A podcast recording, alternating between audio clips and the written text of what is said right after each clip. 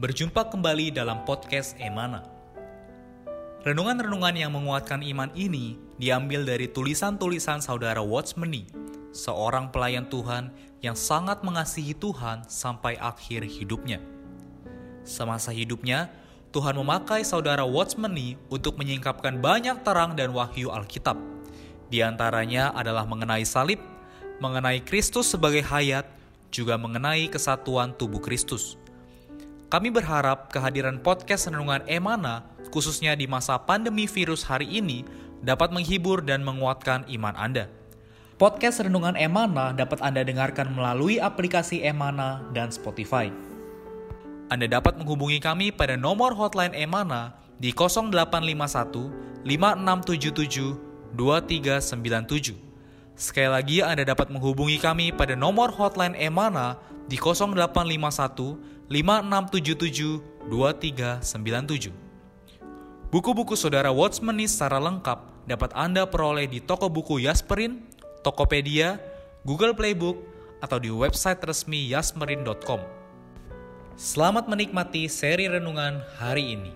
Saudari yang terkasih di dalam Tuhan Yesus Kristus, puji Tuhan bahwa hari ini kita masih bersama-sama bisa mendengarkan renungan di Ke mana bersama dengan saya dan Surya Hansen kita kembali memasuki butir demi butir kebenaran yang ada di dalam Alkitab yang dieksposisikan, dijelaskan, diterangkan oleh saudara kita Watchmeni khususnya melalui sebuah buku berseri berjudul 12 Bakul. Nah, buku ini bisa Anda dapatkan di toko buku Kristen Jasperin, baik melalui online, Anda bisa dapatkan di websitenya, ataupun di Tokopedia, ataupun Anda bisa cari di Play Store. Nah, hari ini kita akan berbicara mengenai masuknya firman Tuhan memberi terang. Jadi masuknya firman Tuhan memberi terang. Sebelum kita masuk ke dalam firman lebih lanjut, mungkin Surya Hansen gimana satu minggu sudah lewat, ada pengalaman kenikmatan yang mau di-sharingkan di awal nggak dengan para pendengar podcast ini? Ya, saudara-saudari, jumpa kembali. Saya sungguh menikmati di dalam seminggu ini. Tuhan kita ini adalah Allah yang menyertai kita ya. Amin. Jadi, saya menikmati di Matius pasal 28 ayat 20. Tuhan kita menyertai kita sampai akhir zaman. Ya, jadi ketika situasi berubah, sungguh yang dapat menguatkan kita adalah penyertaan Tuhan. Amin, betul. Ya, uh, menelpon uh, kondisi beberapa anggota jemaat ya kita bisa melihat begitu banyak keluhan, begitu banyak permasalahan, tetapi yang bisa menguatkan mereka adalah penyertaan Tuhan. Amin, saudari. Semoga sharing ini bisa kembali menyegarkan kita. Amin. Amin. Puji Tuhan ya. Kiranya kita semua juga sadar bahwa penyertaan Tuhan itu real, nyata ya. Amin. Bahkan di dalam Matius 28 tuh Tuhan menyertai sampai perampungan zaman ya, Amin. ya. Artinya zaman yang serba misterius ini sering kali tidak terduga, sering kali tidak bisa ada pada nalar kita, tetapi ada satu fakta yang jelas, yaitu Dia Allah yang menyertai. Amin. Amin. Nah, bagaimana kita bisa tahu penyertaannya? Ya, kita perlu terang. Ya. Karena itu Mazmur 119 ayat 103 berkata, Bila tersingkap, firman-firmanmu memberi terang, memberi pengertian kepada orang-orang bodoh. Amen. Sekali lagi saya bacakan, bila tersingkap, jadi ada kata bila tersingkap, maka firman-firmanmu memberi terang, memberi pengertian kepada orang-orang bodoh.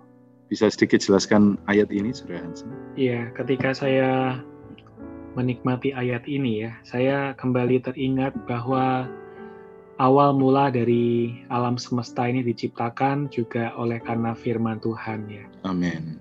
Sungguh kalau kita kembali melihat firman Allah itu sangatlah bermakna dan menjadi uh, pemula ya dari segala yang ada di muka bumi ini. Betul. Jadi kalau kita tidak ada firman, maka hidup kita pasti juga penuh dengan kegelapan. Dan firman di Mazmur pasal 119 ayat 130 ini dikatakan bila tersingkap ya dalam bahasa aslinya adalah bila firman itu masuk, bila firman itu uh, kita terima, maka yeah. itu akan memberikan kita terang, memberikan kita pengertian, memberikan kita suatu kejelasan akan setiap hal yang kita hadapi. Amin. Amin. Puji Tuhan. Ini uh, satu hal yang menarik untuk kita kupas ya, untuk kita bahas karena perkataan yang tadi disebutkan tersingkap itu berarti masuk ya, saudara ya. Jadi ini perkataan ini nggak cukup ada di luar saja, tapi harus sampai masuk ya. Nah nanti kita akan melihat bagaimana uh, masuk yang dimaksudkan di dalam uh, ayat ini. Mari kita baca Ibrani pasal 4 ayat 12. Sebab firman Allah hidup dan kuat dan lebih tajam daripada pedang bermata dua mana pun. Yang menusuk sangat dalam sampai memisahkan jiwa dan roh, sendi-sendi dan sumsum. Ya sanggup menilai pikiran dan niat hati kita. Ayat ini berarti ketika firman Tuhan masuk ke dalam diri manusia, ia dapat membedakan apa yang berasal dari roh, apa yang berasal dari jiwa. Firman Allah tidak serupa huruf-huruf dalam Alkitab yang perlu Anda baca Wah ini mungkin maksud saudara tadi ya. Juga perlu roh Allah di dalam Anda mengubahnya menjadi hayat atau hidup kekal. Kalau firman Allah yang masuk ke dalam kita, kita tidak perlu lagi bertanya kepada diri sendiri. Semuanya menjadi jelas, bahkan sangat jelas. Bisa dijelaskan lagi kepada kita, saudara? Ya, perkataan ini sangat membantu kita ya, saudara-saudari, bahwa ternyata yang bisa memberikan terang kepada kita bukanlah huruf-huruf di dalam Alkitab, tetapi ketika firman itu masuk ke dalam kita dan kita mengubahnya menjadi hayat. Nah, ini adalah satu hal yang sangat bermakna, yaitu firman yang berupa logos yang hitam di atas putih perlu kita ubah menjadi rema perlu menjadi firman yang hidup. Perlu kita menggunakan roh kita ya. untuk bisa mengubahnya menjadi hayat. Amin. Sehingga firman ini akan membuat segala hal di dalam diri kita menjadi sangat jelas. Amin. Amin. Secara pengalaman ada nggak ya, Surah Hansen, bagaimana kita tadi ya mengubah atau mensubstansikan ya firman yang logos menjadi rema. Caranya bagaimana, Sri Hansen? Bisa sedikit kasih contoh pengalaman? Ya, ketika saya mengalami hal ini ya, saudara-saudari, yaitu ketika firman itu menjadi doa saya.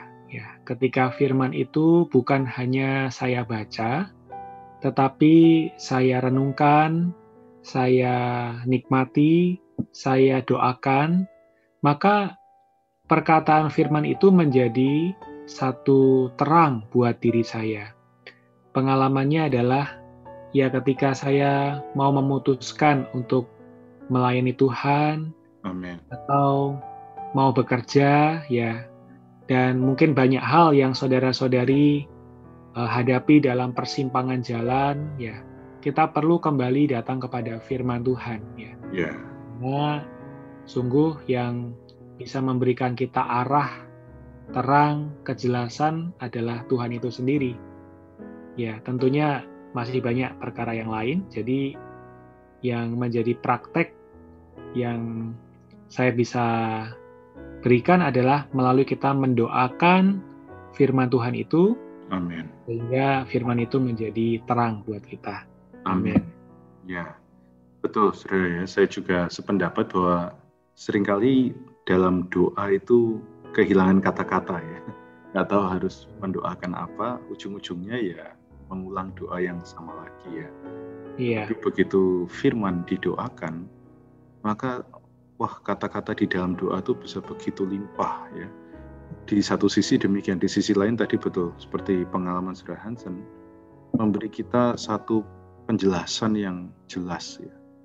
Kadang tanya ke orang mengenai satu masalah bukannya jelas malah tambah runyam. mau bertanya ke orang, minta uh, masalahnya selesai malah tambah pelik ya, tambah kompleks.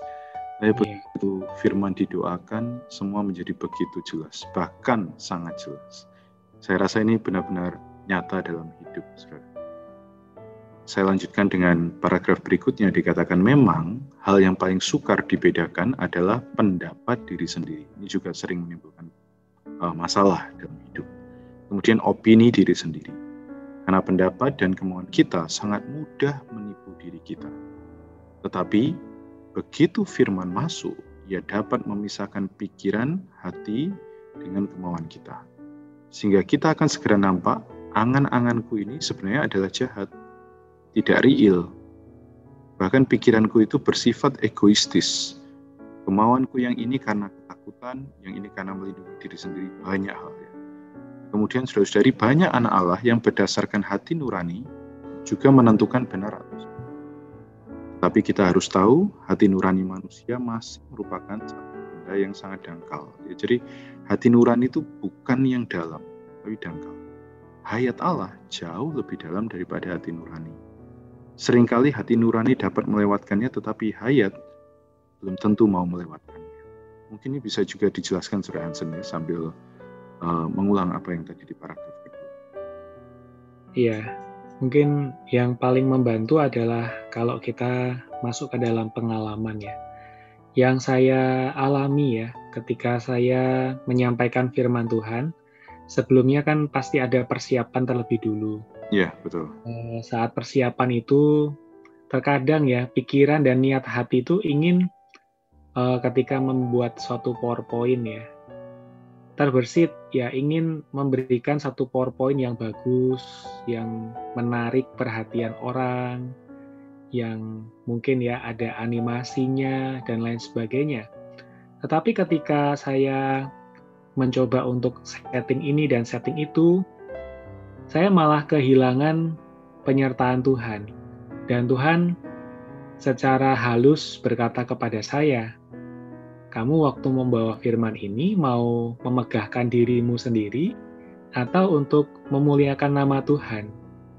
Jadi perkataan yang halus, yang lembut ini dan sangat pribadi ini membuat saya kembali bertobat.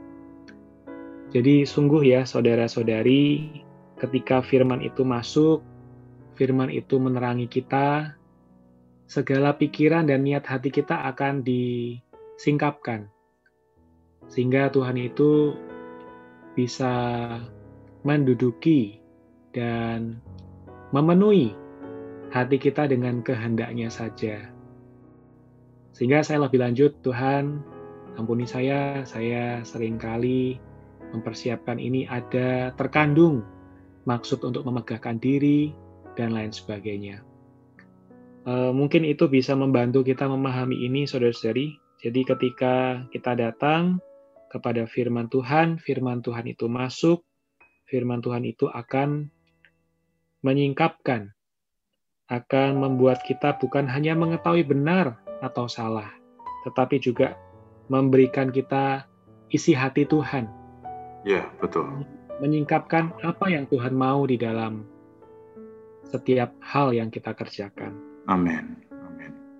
Si Tuhan ya, kiranya kita semua menjadi jelas ya bahwa belum tentu apa yang dipandang baik manusia adalah apa yang Tuhan inginkan ya. Begitu ya Saudara Hansen ya. Yeah. Jadi Tuhan ingin kita melakukan satu hal yang lain ya melalui doa dan firman maka semua itu akan menjadi sangat jelas. Apalagi di masa pandemi ini, saudara-saudari, ya saya rasa tetap ini adalah masa yang terbaik bagi kita untuk menerima perkataan yang lebih jelas dari Tuhan. Ya, terang yang lebih besar dari Tuhan. Tuntunan ya, pengendalian yang lebih uh, firm, lebih teguh dari Tuhan. Puji Tuhan, saudara-saudari, kiranya kita semua terhiburkan, diberikan, dan satu minggu ke depan ini kita bisa menjadi orang-orang yang mempraktekkan. Betul ya, Saudara Hansen ya? Amin. Orang ya. yang hidup di dalam terang, tidak lagi hidup di dalam kebingungan, kekhawatiran, ya karena semua itu berasal dari kegelapan. Tapi karena kita anak-anak terang, cara hidup kita juga haruslah menampilkan terang. Baik untuk menutup podcast renungan malam ini, mari uh, Saudara Hansen bisa berdoa bagi kita semua. Amin. Amin. Tuhan, terima kasih untuk firman-Mu pada kesempatan ini Tuhan. Kami bersyukur karena ketika firman-Mu masuk, maka semuanya menjadi penuh dengan terang, batin kami penuh dengan terang, Amin. dan segala kebingungan kami bisa dijelaskan, bisa menjadi terang, oh bisa mendapatkan solusi yang tepat. Tuhan, ampuni kami jika kami sering kali terlebih dulu datang kepada solusi dari manusia, ataupun mencari jalan keluar dari diri kami sendiri. Tuhan kini melalui firman ini, bawa kami untuk lebih banyak datang kepadamu, Oh Tuhan, sehingga terangmu masuk, terangmu memimpin kami, Oh membuat segala hal menjadi jelas, dan kami boleh menempuh hidup yang penuh dengan terang. Terima kasih Tuhan, kami berdoa untuk setiap pendengar, setiap saudara-saudari di berbagai tempat, agar mereka selama seminggu ke depan boleh hidup penuh dengan terang. Terima kasih Tuhan. Amin. Amin. Puji Tuhan. Tuhan Yesus memberkati. Terima kasih Saudara Hansen untuk sharing firman-Nya hari ini. Amin, puji Tuhan. Amin. Puji Tuhan, Tuhan memberkati semua. Sekian podcast Renungan Emana hari ini. Kami akan kembali pada seri berikutnya. Anugerah dari Tuhan Yesus Kristus dan kasih Allah dan persekutuan Roh Kudus menyertai kita semua.